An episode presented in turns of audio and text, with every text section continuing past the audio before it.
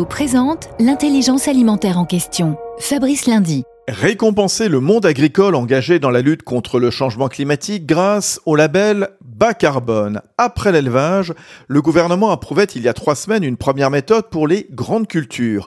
Édouard Lancrier, vous êtes le coordinateur du pôle carbone chez AgroSolutions.